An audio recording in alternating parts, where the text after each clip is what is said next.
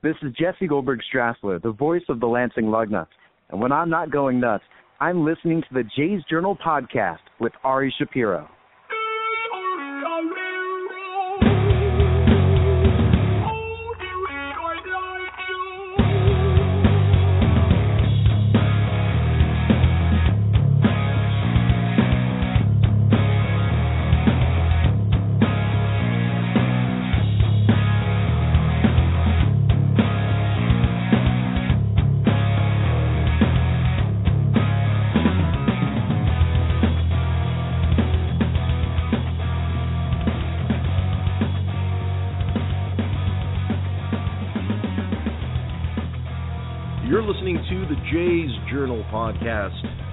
Host, as always, a somewhat forlorn Ari Shapiro, looking back at the week that was for the Toronto Blue Jays and wondering who let Murphy and his laws in to run roughshod over a team that, up until about a week and a half ago from this taping, was displaying signs of staying competitive and doing what they can to show the fans that they have what it takes to make the postseason. And of course, as is always the case, it seems, with the Toronto, not only baseball scene, but all sports really, things went from a, a true high, a ravenous feeling of exultation and euphoria, to one of general bitterness and cynicism. How else do we explain our reactions to losing Nate Pearson? a vaunted minor league prospect who suffered a freak injury, on the same day that the team's elite closer, Roberto Osuna, is arrested on charges of domestic assault. And then throw in the coup de grace, if you will, my friends, which is getting no hit by James Paxton, with perhaps the one consolation prize of knowing that he was Canadian he is a Canadian. He's someone that also was property of the Blue Jays initially, drafted in the first round, I believe in 2009, and yet things didn't work out. And I'll leave it to you to research and understand why they didn't, because I could probably make an entire show out of fetching on all things James Paxton. I don't need to do that. This show isn't about bemoaning things, not the way I do, it seems, whenever I'm on TSN or Sportsnet Radio. This show is about looking at reasons to be optimistic and pointing to the future. And what better way to do that than to include my friend and a regular guest on the show, Jesse Goldberg Strassler, the voice of the Lansing Lugnuts, the author of, ba- of the Baseball Thesaurus, and he has his own great podcast called Around the Nest that you should check out wherever podcasts can be found. But before we get to Jesse, let's let's look back and, and understand exactly what's unfolded for fans of this team. We knew going into the season that the Blue Jays would be hard pressed to find their way back to the postseason after what was a year filled with injuries, player regression, and a great deal of underachievement. And I'm sorry to say, my friends, in some ways very little has changed especially over the course of the last seven to ten days. We've seen the same haunting goblins of injuries piling up, of players being shifted from the minor leagues straight up to the majors and then demoted after three or four days of service, a lot of cost controlling, and a lot, a lot, a great deal of underachievement. I, I fear, especially in the case of players like Kendrys Morales. And as a fan of the club, I can appreciate why you are frustrated. But I think we need to look at some of the positives of this team in order to contrast with the so called negatives.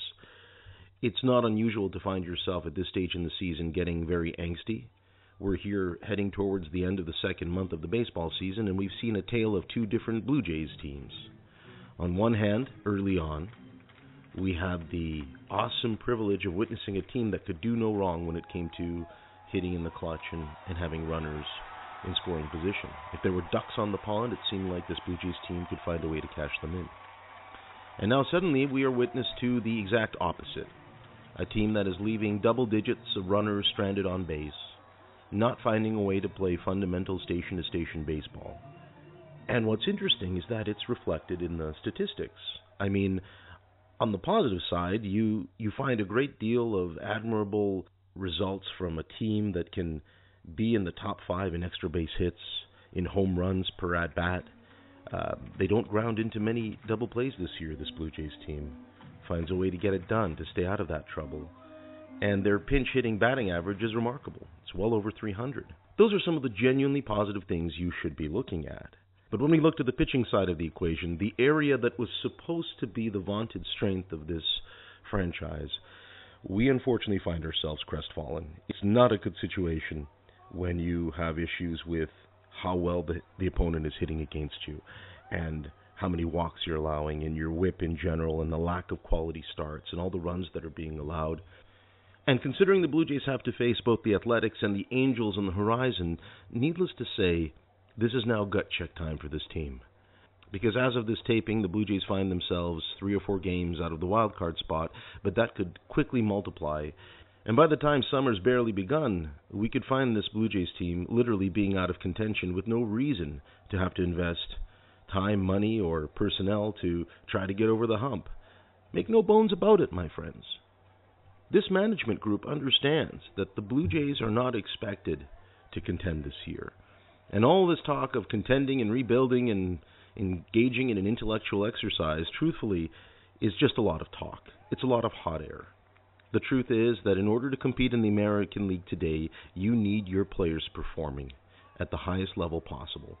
And my hope for this team this year was that enough of these athletes who were finding themselves on the bubble with expiring contracts and with the hopes of getting the next big contract would rise up and demonstrate their their true capacity and passion to the game. Unfortunately, thus far we haven't seen that. Whether it's Kendrys Morales, whether it's Russell Martin, whether it's Randall Grichuk, whether it's Josh Donaldson, whether it's Jaime Garcia, whether it's Marcus Stroman, there is a, an alarmingly high number of players who are not getting it done for whatever reasons. In the case of Stroman, for example, we know that he's now injured and has shoulder inflammation. It's a tough situation. It puts the ball club in a position where all this good collateral that was constructed early on in the season might simply come to an end. And symbolically, it may do that when Noah Syndergaard takes the rubber in the first game of the New York Mets Road Series for the Blue Jays.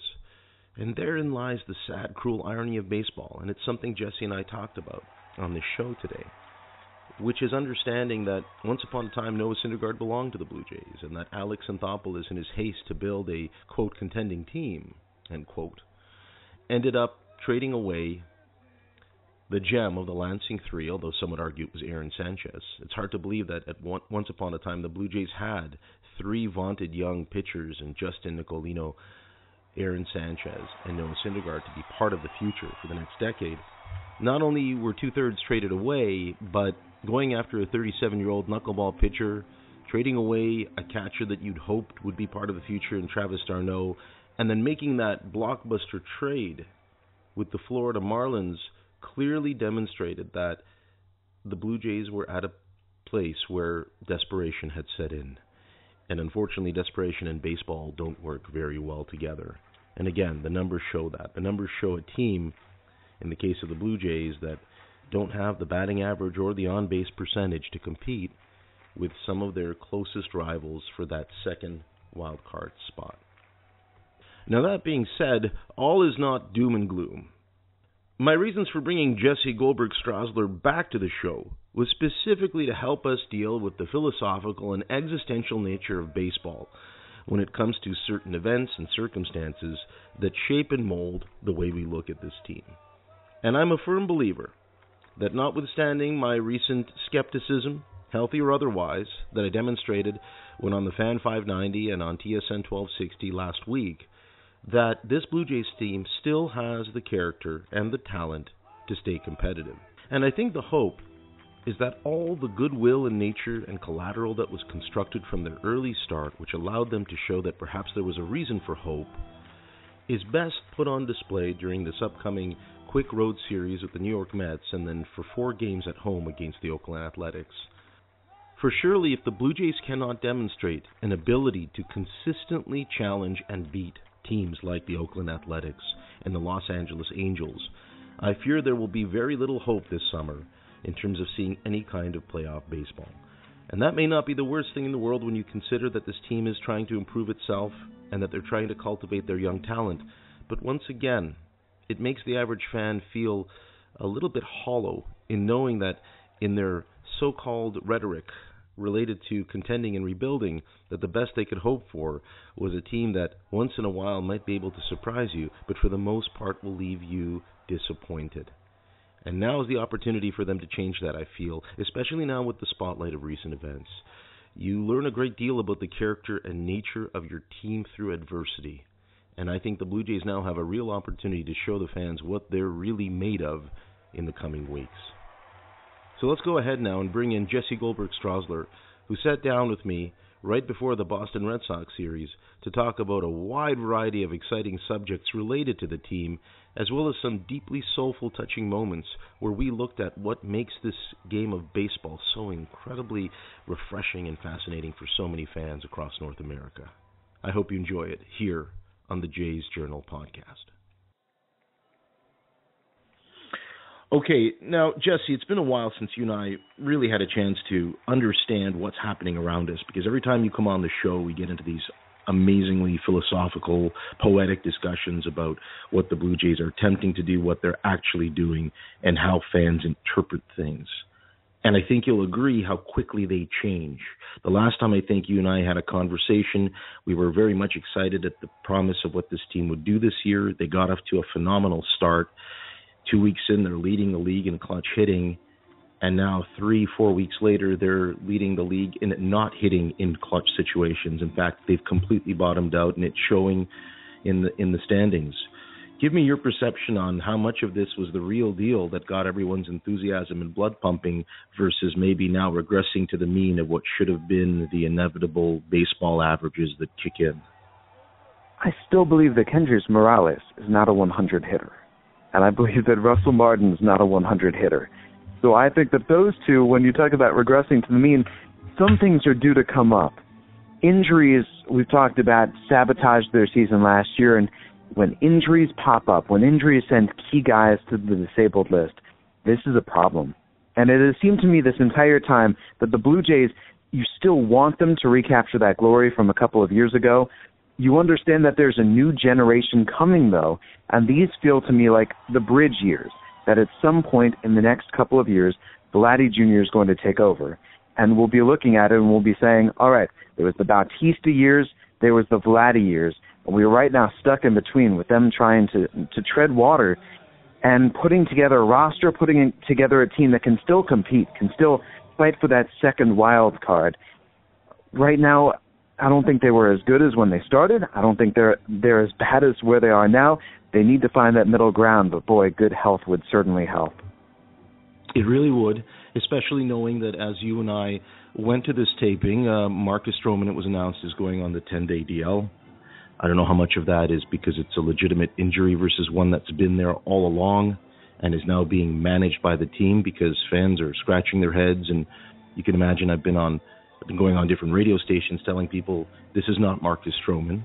This is just what happens sometimes when you struggle by making bad pitching selections and maybe not necessarily being on the same page as your catcher. How much is that of that is true, Jesse? Is this more about his head, or do you think now we're seeing what could be a genuine concern down the road that this pitcher might be damaged goods moving forward? Hmm, that's a difficult choice what it has seemed to me in the experience that I had in meeting Marcus Stroman when he came to rehab in Lansing, I didn't doubt his work ethic. I didn't doubt his ethos of I'm going to try as hard as I can. And we've seen that with him, with the way that he experiments with his pitches, with the passion he shows on the mound. You never think he's going to give you less than everything he's got. A baseball player is so used to playing injured, or so used to playing not at 100%, I should mm-hmm. rephrase. It is just understood, especially as a professional athlete, you're going to have ailments that pop up. You're going to have moments where you don't feel quite right, and yet you are still expected to compete because your team is better with you out there than you being on the disabled list. Players who are on the DL and it lingers and it lingers, everyone looks at them and says, hey, tough it out, get together. I think Marcus Stroman has been trying to tough it out, and I think this is a moment where it just would be better for him to rest so give him these days, however much he needs, if that brings him back closer to 100%, because his fastball command certainly did not look right. I think it was perplexing. You're absolutely right. You know, there's nothing quite like watching him do his thing and realizing that on the surface everything looks kosher. It seems like he's in the groove, and there have been times this year when he has been in the groove for an inning or two. It's just that when you keep repeatedly experiencing this notion of here comes some adversity and then it goes against him. And of course we know Marcus is a very emotional baseball player. He plays with his heart on his sleeve. That's why we admire him right? I mean this is the guy that we expect will go out like a big game pitcher and challenge the hitters. But this year, when the expectation was players like Sanchez and Stroman and Estrada would step up and show us what they're really capable of, are you absolutely blown away by the fact that this team has a winning record but a starter's ERA that's pushing six runs per game?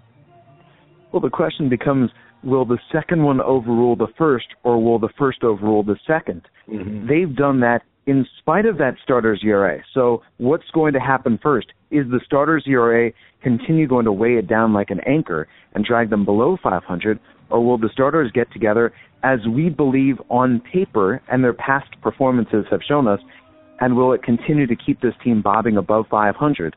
Because in my opinion, if you get to August and you are above 500, you are right there for that second wild card. That's all you need to do is get through this uh, early to late spring, get through the early summer, and put yourself in position. September has begun, and you are right there with everybody else, and then you can make the charge. So these are the times when it's best to get guys mm. healthy. But if that becomes an albatross, if we look at that starter's ERA and continually over the course of series after series, the starter's ERA does not go down by a significant amount, that's going to be very difficult for this team's offense to overcome.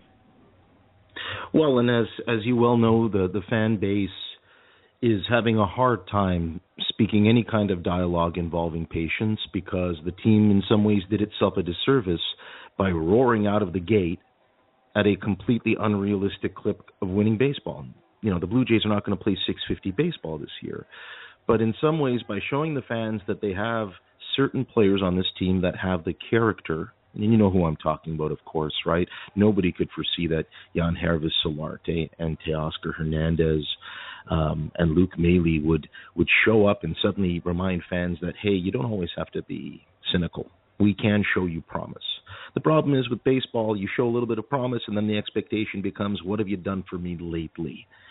And I guess my concern now with this with this starting pitching quagmire, this inconsistency early on, are that fans have reached a point now where they're pulling the last emergency lever of hope. And I won't lie to you, Jesse, I had an ulterior motive for bringing you on my show, not just because you're just such a wonderful contributor and a phenomenal person to speak with, but because you have an insight into Vladimir Guerrero Jr. And I want to ask you point blank, put you on the hot seat. If you were the general manager right now and had the ability to decide what to do with Vladimir Guerrero, who's shattering every record in New Hampshire known to man, would you be inclined to actually even start thinking about such a possibility for 2018? I think you think about it, but not in the second week of May, not in the third week of May, yeah. not in the fourth week of May. You've got to let it to go uh, later in the summer because what you want to happen is for Vladimir Guerrero Jr. to go around the Eastern League, those double A pitchers, double A has a lot of talent, and see what happens the second, the third time around. You want him to slump. Right now he is hot. He's red hot. And you want to see what happens if and when those pitchers start to find a book on him, try to execute it. If this keeps up into June, then you really think about it. But right now in May, this is a lot of fun, but it's still too early. Do you think it puts the the franchise in a position, as you said earlier, that being a transition year, it makes it that much more palatable, knowing that there's this crop of young talent, and you know, you and I both know it's not just limited to Vladdy, although he gets the lion's share of all the the media print. But you could easily sit down and and spend days writing about Bo Bichette and and Ryan Borucki and Danny Jansen.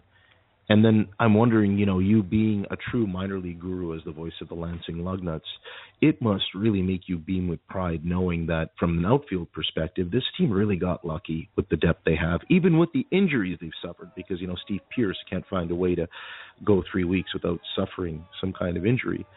Are you surprised that there's this incredible balance where it could be conceivable that if this franchise plays its cards right in 2019, they could have one heck of a ball club that people would want to pay to see. I'm not surprised because I think that the front office has had this short term, long term plan all along. The entire time they've been saying, here's the timetable that we have all of these players on. And so when they've gone out, they've hit the free agent market, they've said to themselves, when do we want these guys, where do we want them, and how long do we want them? They've they've thought about this, and I look even at the minor league system, the way that they've drafted, the way that they've brought guys in, the way that they have traded. They want to set up the Blue Jays for long-term success down the line. That it isn't just about last year, it isn't just about this year. That yes, the moves that they have made have been very measured moves. They've been highly thought out. They've thought about what do we need? We need versatility. What do we need? We need to make sure that the salary structure is in place that a guy doesn't anchor us big time. Um, I've been impressed in seeing the depths that they've plumbed other team systems, other teams' organizations to find a Solarte or to find when he comes back a Thomas Pannone from his suspension and other guys to see if they can contribute. Uh, I think that as this season, as this summer wears along, it's going to be fascinating to me to see how they use their minor league system. Now they've been forced to pull up guys like Richard Urena or Hernandez or an Anthony Alford or Dwight Smith Jr. Injuries have forced their hand, but I think we're going to see, especially into next year and the year after that, that they are building up depth within. Is there a, a soft spot in your heart in seeing Dalton Pompey get what might likely be his last shot at making this team as a as a starter? Uh, you mentioned Steve Pearce. That's who Dalton Pompey is. He's got major league ability, and he can help the Blue Jays win in so many different ways. Just stay healthy. Yeah. And I feel the same way about Anthony Alford. Just please stay healthy because both of those guys, the ability is tremendous. They can help you win defensively, offensively, on the base paths. Wherever you look, they impact games. Really, Dalton Pompey, the chances all come down to can you actually write his name into the lineup? And if you can, and if he gets that major league experience, because there have to be growing pains, he simply hasn't played enough baseball for there not to be growing pains. But the man still can play ball.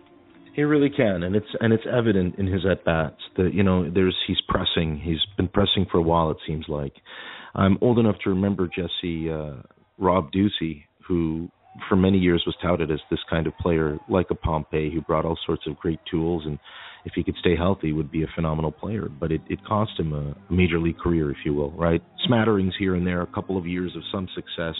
I would not like to see Dalton Pompey become like a traveling salesman baseball player. You know, he he's someone that deserves to to get a shot, and again, the Blue Jays tend to do things in extremes, don't they? We went from not having any of these athletic types on our team, and suddenly we've got Dwight Smith Jr. and Anthony Alford and Dalton Pompey all at the same time because of unpredictable injuries. It's is is it maddening to you that once again we're we're seeing a year where we have to constantly check the, la- the latest update to appreciate if someone else got hurt or is out of the lineup? Oh, these injuries. Uh, I, I went back and I found Pompey's stats and he first broke into the major leagues in 2014. And now here we are, four years later, and I feel like he's right back at that point. Yes, I think maddening is absolutely the word because you can't say that a guy's struggles are chalked up to, hey, he's just struggling, he needs to improve, or his struggles are chalked up to his talent level. We don't know if these guys can play in the major leagues or to what level they can because those injuries have tempered that. Those injuries have constricted that. Um, so you need to actually work through the struggles. And I don't blame a player for pressing because now he's there. Now he's saying, I need to do everything I can to help out the big league team. This is my chance. I don't want my chance to run out. This is what I've been working toward. How can you tell him? How can you look in his eye and say, you know what, relax? When he's seen, he's personally seen all of these opportunities that he thought were his get taken away from him by fate. Mm. And you know, it's interesting, Jesse. I'm normally a secular baseball uh, aficionado, someone who fancies himself highly respectful of the traditions, but occasionally I do lapse into the realm of superstition and baseball gods because I, I believe somewhere deep down inside they exist. You know, there's sometimes amazing an amazing amount of mysticism and, and ironies that transpire in baseball that make you shake your head and say that just seems like how how could this happen? There has to be a higher power. And I think you and I are friends because we fancy ourselves very very philosophical in that regard. So when I asked you the other night on a day that you started with some breakfast and then found out that Nate Pearson was felled by a freak injury, which especially was frustrating, I'm sure, to you because you know how he's surging and you and I've talked about him before. I've interviewed him as well. Then you throw in Roberto Osuna getting arrested. And to top it all off, at the end of the day, your team is no hit. Baseball gods, I mean, yes, you better believe it. What did you think of that whole baseball day? What was that 24 hours like for you? Because I know it, it, it affected me profoundly, but I'm wondering what what did you experience? What, what would you like other people to know when it comes to the way you looked at that day? Well, I am religious in my regular life, but I'm not religious when it comes to baseball. I am not a believer in baseball gods. I would like to separate all three of these. We can start with the no hitter. No hitter can happen any day. It can happen for your team. It can happen against your team. The Lugnuts back in 2013 were no hit three times in the same season, and they got one hit in the ninth inning and two other occasions. Congratulations to the Big Maple. Tip your cap, and you go, okay, let's move on from there. The Boston Red Sox earlier this year, they have a tremendous lineup, and they got no hit. It happens. Nate Pearson is awful, and I wish him the best in his rehab. Um, he really is one of the most promising pitching talents in the Blue Jays organization and in any organization. So I hope that things go well. I hope that it goes smoothly and uneventfully and that he's back sooner than we expect. But for the moment, that was that was a freak occurrence. And with regard to Roberto Osuna, I yield to due process. I think that that is an entirely different set of circumstance uh, than, let's say, something that happens in a game and you lose and you don't get hits or something that happens to a player by fate, by a line drive that if it was a foot this way or a foot that way or half a foot, there no injury would have been caused at all. Osuna, um, this is a different category. And so I was affected differently by the Osuna news than I was the news of the no hitter or the Pearson injury. Which isn't surprising, right? Considering what baseball is to you and I and to many others, which is a form of escapism isn't it? It's an opportunity to transport yourself into a different consciousness of how you feel about the sport itself, the tradition, the players. And I think when we learn about news involving the the, the other side of their lives, the civilian side, if you will, it can be jarring in, in understanding what the consequences are because this looks serious. And I regret the fact that uh, not regret so much as the word as as was concerned when I was asked to go on on TSN and and and Sportsnet affiliates to talk about it very prematurely without knowing all the facts. If we if we know that that will play itself out for better or for worse, how does it affect the Blue Jays directly? You think right now is this are they in full damage control mode, or is there more of a mentality that hey, let's not speculate and stoke the flames, let's disable the comment sections, let's kind of batten down the hatches, and immediately get Tyler Clippard to come in like he did the other night. And I thought that was fascinating because as soon as he got the save, everyone stood up with enthusiasm and applauded. And I almost got this feeling like if Roberto Osuna isn't careful, he could be forgotten a lot quicker than we've ever seen, considering the kind of social media era we live in. What do you think about that, those kinds of implications? I want to separate all of the three. First, in this particular case, I yield to due process and let due process take its uh, go through and occur, and we will all wait and we will see what occurs. Then you separate it on the on the matter of domestic violence, just by itself for any human being. That the emphasis has to come down that this cannot happen. This is awful. And throughout human history, whether it's been a blind eye that's been turned, or whether people have disbelieved, or whatever might have happened, excuse making has occurred, this no longer is tenable. And then the third separation is when it comes to the Jays Blue Jays situation, or I mean the Blue Jays closer situation, this is a separate matter entirely. And baseball and the Blue Jays go, okay, we don't have our closer. Let's figure something else out. And if Tyler Clippard can do it, he can handle it. But right now, Roberto Osuna is separate from baseball. This This no, does not have no. anything to do with the baseball part whatsoever. That's right. That's right. And and that's again the reason why I was concerned that if you were to jump on social media, you go on Twitter and you read the feedback, it's astounding. It's vicious to see the polarization of people's opinions, you know? It's usually a binary one or zero choice of how you feel about an event that's happened. And uh, Which, when it starts you know bleeding, what? you know, it bleeds into baseball, and that affects. I fear it affects fans' perceptions because you're tuning in to watch the game, and you're going down to the stadium with a, a sense of that baseball charm, and hearing it blasted all around you and in the park, the information and people gossiping about the player, you've got to figure it can transplant you away from your ideal place, right? It is very personal that people have a relationship with baseball. And people as fans have individual relationships with players. I, I've told you in the past, Alan Trammell was my idol. So people have Roberto Osuna. There was a very personal relationship that people had in rooting him on and cheering him on.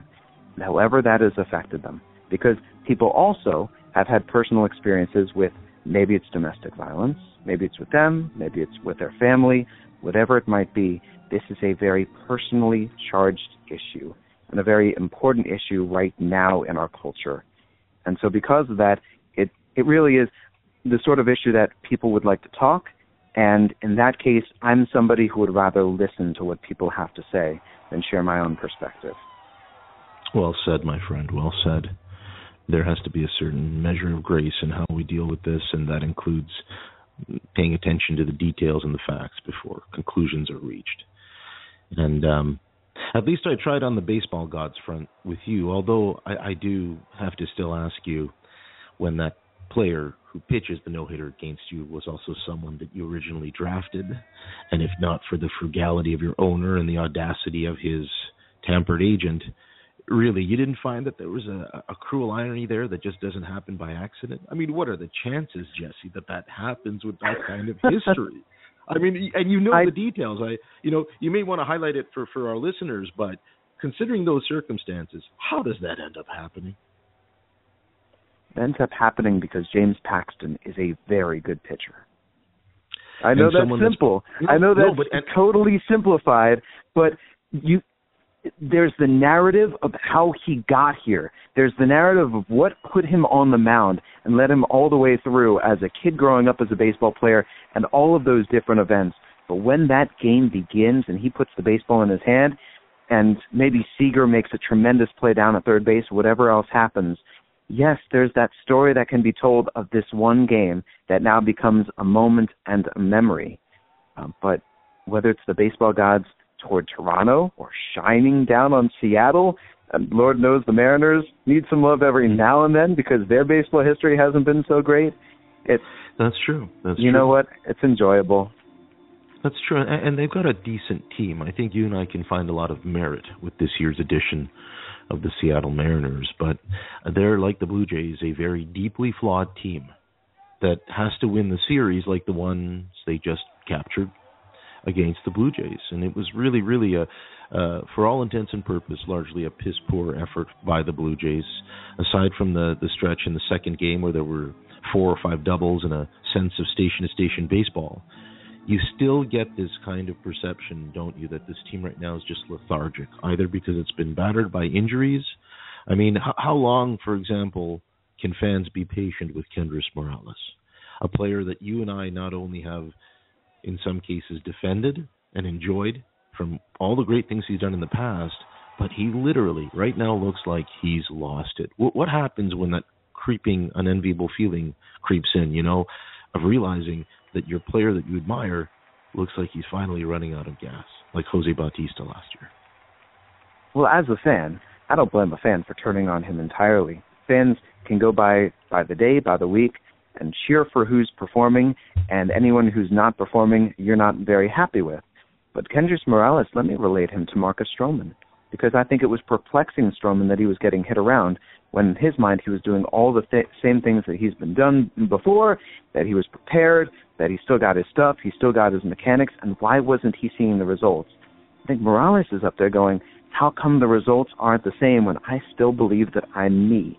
So I think that that idea of perplexing, frustrating, yes, it definitely builds, and a player starts questioning themselves when they look in the mirror. Well, and and that horrible, horrible realization that an athlete has lost his confidence. It lingers obviously from game to game. Case in point, Randall Grichuk. Poor Randall Grichuk. He's barely here for a cup of coffee, and the fan base turns on him ravenously, and and and justifiably so. I don't think you can start the season in almost 100 at bats, hitting, you know, less than your weight and striking out 40% of the time. Is there a future for him knowing how others have stepped up, knowing that you're getting full value out of a resurgent Granderson and an absolutely, although he's cooled off lately, but very dominant Hernandez, whom you and I can both agree is like watching the George Bell archetype, isn't he out there? Like a classic old school 80s Dominican player. Every at bat is allowed out. yeah, there's some pop ups, but when he hits that ball, you and I go, yeah, that's his sweet spot. Does Grichuk have a future with this with this team? Unless he can start hitting literally tomorrow or when he comes off the uh, the DL? Well, yes, that's the key is how does he perform? Because he entered in with a blank slate. He entered in with people in Toronto and people in Canada not really knowing or probably caring how his past performances had gone. Here's a fresh start for him. Let's see what he's got. And the results were not what they should have been. And so let's say when he does get healthy, when he comes back, if now that light bulb goes on, or if now suddenly he sees the breakthrough, I think people are ready to root for him. They just need a reason to cheer for him. That's it. That's so true. Absolutely.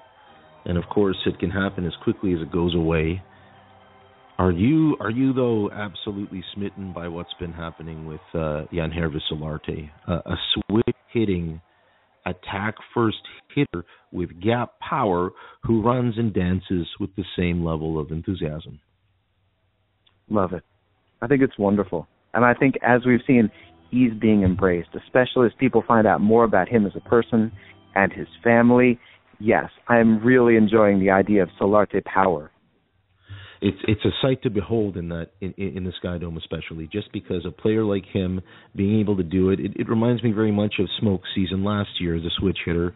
More power from one side better contact from the other but but a real focus and and uh, that doubleheader really I think may have given him a bit of a uh, you know folk culture some grassroots movements of people appreciating what it means to to have to leave a game there. You and I both know that's Jose Reyes. He's in the dugout he's already on his way to the you know medical well, clinic because you know his beautiful face has been injured.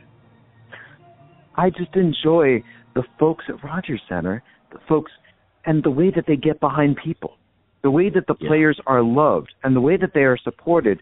And I've seen this year after year that a player will come in, and if he performs, you can tell the support swells, and he feels it, and the noise and the love that shows it really is remarkable. And so I think that it's building him, he's building off of it, and it's pouring back and forth, and that is gorgeous to watch. Absolutely. No question. No question. And and by the way, I figured out why I think you and I are kindred spirits in baseball. It's because your hero, your childhood hero, Alan Trammell, went up against my childhood hero, George Bell one of my childhood oh, heroes. Oh yes, you you know I've got a sw- soft spot for Fernandez as Mr. Blue Jay, but George Bell is the oh, one yeah. that perhaps during his stretch of time. But man, oh man, I think back to that over 36 to finish the year and how Alan was robbed of that MVP award. It's amazing to think that that archetype of player is really what made us fall in love with the game. Which which Blue Jays players, in your opinion, should fans really be mindful of considering as their archetype that combines a lot of the excitement and childlike glee that we had back when we were kids in the 80s and 90s? I think it's all individual. I think that a fan decides whoever is that player who embodies it for them. For me, for example, I was a shortstop, so I chose a shortstop. It was as simple as that.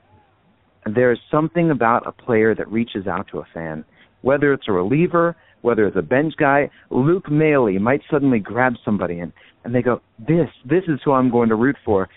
You can't sometimes put your finger on it. Maybe you go to a game and that player in that game comes through with a crucial hit and you never forget it. Nor do you appreciate how much the Blue Jays had that in abundance back in the 80s, especially. You know that uh, well, the 85 and 85 to 89 teams didn't have one or two personalities that stuck out. It just seemed like every member of that team was friendly with the media, appreciated and appreciative of the fans, and also the kind of citizen that you know you could see walking out and wouldn't even notice him from from the general public. Let me fast forward, and I've got I've got a point about the idea of the citizens being created too.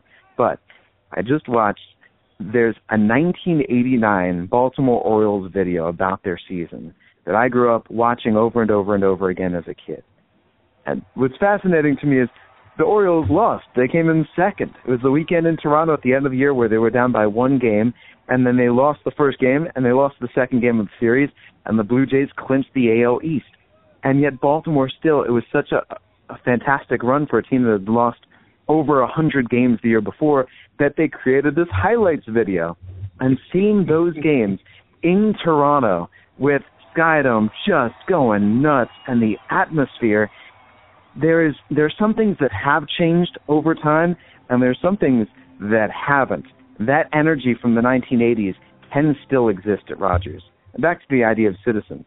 The players that I'm seeing in Lansing, the players who are moving up, the players who are currently here, oh, we've got some great citizens. So when it comes to the people for fans to root for, there are some great people coming up through the organization. I have a very good friend and a, a guest on the show in the past who invited me to his uh, TD Comfort seats the other night uh, against Seattle. That was the the one game the Jays did win, and I had forgotten because I hadn't been down uh, to the to the dome yet this year. I had forgotten how haunting sometimes it feels to be old enough to remember, as you mentioned, those moments that brought you great inspiration and, and excitement, the glory years. But then realize that now it's 2018 and it's been a very, very long time that we were able to sustain that. I mean, outside of you know whatever 53 days in 2015, right? I mean, Jesse, really between the last great day, 53 days a great, very sumptuous 50 days. I, I still remember how they feel. That's how that's how potent they were, right? That you know, it's almost like you go decades without drinking water, and then it all gets poured all around you, everywhere, waves and waves of delicious, moist, nurturing baseball to take you where you need to go, and then it gets dry again. And what's fascinating to me is when you look at the dome, when you look at the Rogers Center, you stop and you realize that it's almost like there are ghosts haunting it because it's a very bizarre reality. A modern day baseball club in the fourth largest market in Major League Baseball is playing in a retro barn like an old couch in the basement that we still use, even though we don't care that we've spilled things and it needs renovation and upholstery work, and we keep getting promised that and nothing happens. You can tell I felt haunted. I would was I insane? I would argue, that? yes, yes, you are. Your ghosts are only your memories. The the hauntings that occurs, it's your memories. There are 12 year olds right now who, in about 10 years or 15 years or however many decades away, are going to say, "Do you remember those Solarte years? Do you remember those years when we would pull whether it was Tim Mayza and Aaron Loup out of the bullpen, even when a team is playing 500 ball, even when a team is not competing at the very top of the division, there are fans being made, and the fans who are considering right now the glory days. And they will be haunted by the ghosts of the 2018 season. It is a very personal thing. And so you, because that's when you were formed in terms of being a baseball fan, those biggest moments at Skydome and now Rogers Center, those are the ghosts that will continue to haunt it for you. And even if next year Vladimir Guerrero Jr. comes up, wins the Triple Crown, and leads the Blue Jays to a postseason sweep, you will still say, boy, that was great. That was just like a 1985. What can I say, Jesse? That may have been the most existential moment on my podcast I've ever experienced. And I, I can't tell you how thrilled I am that you you were here to to help pronounce that. I might put that out as a separate soundbite to promote this this interview because that's that's very true, my friend. I mean, you've really you've illuminated what it is deep in the souls of baseball fans. And in my case, I have my demons because I have my memories. But I think you're absolutely right. If you look at that nostalgia and use it as a reason to be cynical or reason to think the worst, then invariably you'll never feel what baseball is really all about.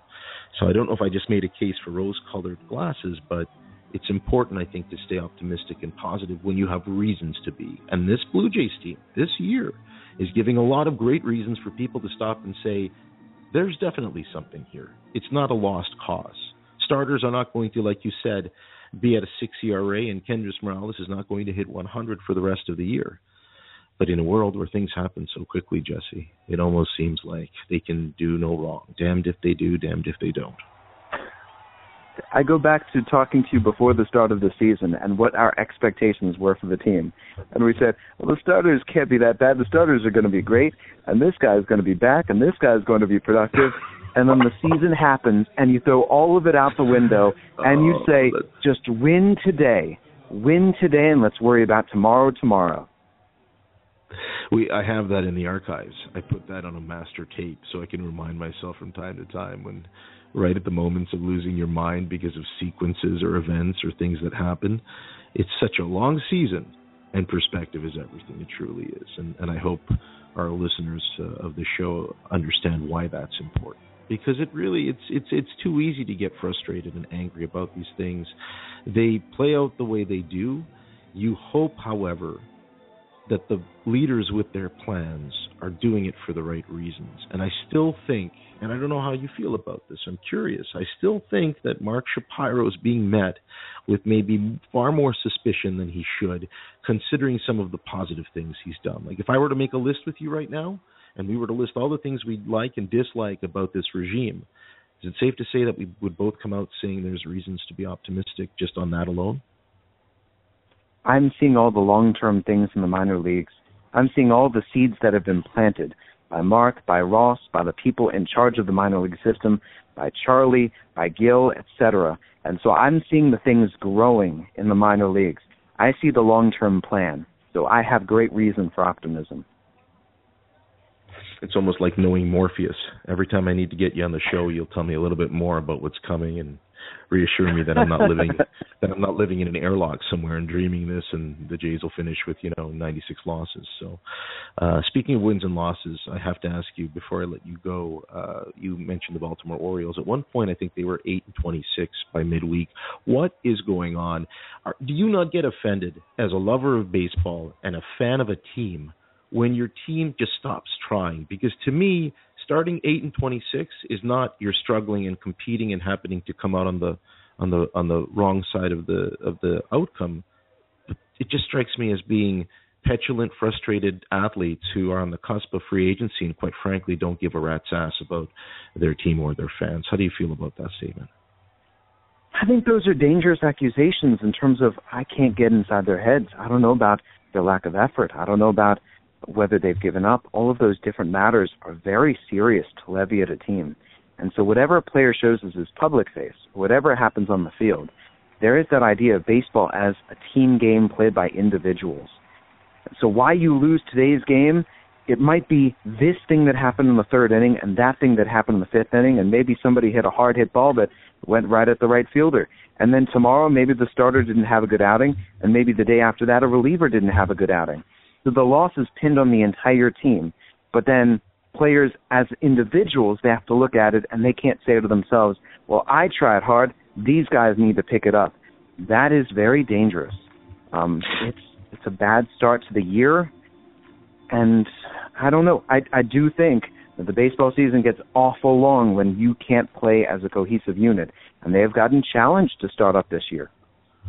It sounds to me like you've challenged their their their team building methodology. I mean, 144 million dollars um, yeah. You figure you figure is not going to get you an eight and 26 start. That's enough money invested that presumably you've got the right people and the right players. Clearly, this is a sign that this is a horrible mix, both in terms of their chemistry as a team.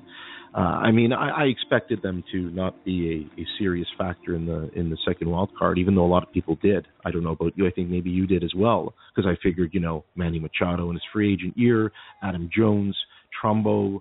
Um, you figure, hey, maybe they'll at least finish with maybe 80, 82, 83 wins.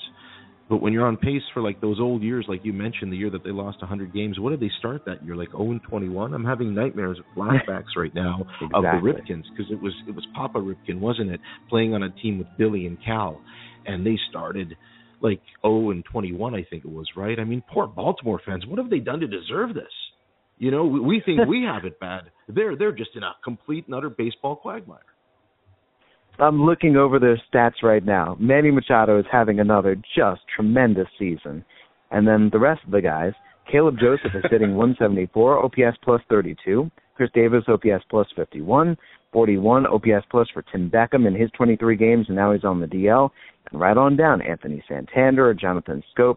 They have needed to get better production out of their starters. Manny Machado is trying to do everything he can. And out of their starting pitchers, Kevin Gausman has been fine but the rest of their starters have not been. Uh, so it's it's it's an easy thing to point to the team and say this is not this player's fault. This is right now things have not gone right for them as a unit. And it's a long baseball season. That's the scary part. It's and so when, long. When, when you're, it's when you're lousy, very very long. You're lousy for a very long time. Isn't that the truth? You can tell as a fan when you're feeling good about your team, you can't wait for the next day's game. And when you're feeling bad about your team, boy, that game is coming up way too quick.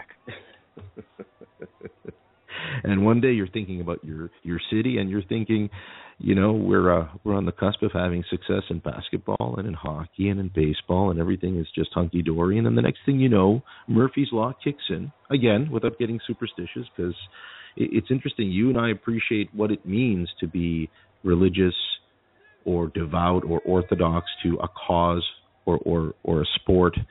But then you contrast it with religion and life and how you're born and raised, and you realize how much of life is determined based on science, based on fact. Baseball is is that fascinating quantity for some reason that appeals to me because it just maybe has elements of everything. It has its math, it has its science, it has its art form, it has its different quantum theories that people have and and they're constantly trying to refine what real value is. I mean, sabermetrics was the big game changer. Are you still maybe someone somewhat beholden to some of the old school analytics or the way that you used to look at baseball versus the way everyone looks at it today, or are you more converted completely in understanding that the better we know now and how we master the game, the better you build a team for tomorrow? let me compare it to computers and let me compare it to, to programming or maybe a smartphone or apps or something like that. With you, with what you've got, if I told you, I've got something better for you that can make things easier, that can also help you out, I would think that your answer would be, okay, maybe I should learn it, show it to me, and let me decide for myself. That is my opinion about sabermetrics and analytics, is show it to me. Show me what you got. Let me look it over. Let me see if I can wrap my mind around it. Let me see if I can use it. I I don't think it's a good idea for anybody to say, actually no, I'm done. I've learned all the stats I need to learn. I don't need to learn any more. a continuing education is always key. You heard it first here. Jesse, this has been an amazing chat. I love that we covered so many, like like I said earlier, philosoph- philosophically and existentially fascinating subjects related to the team.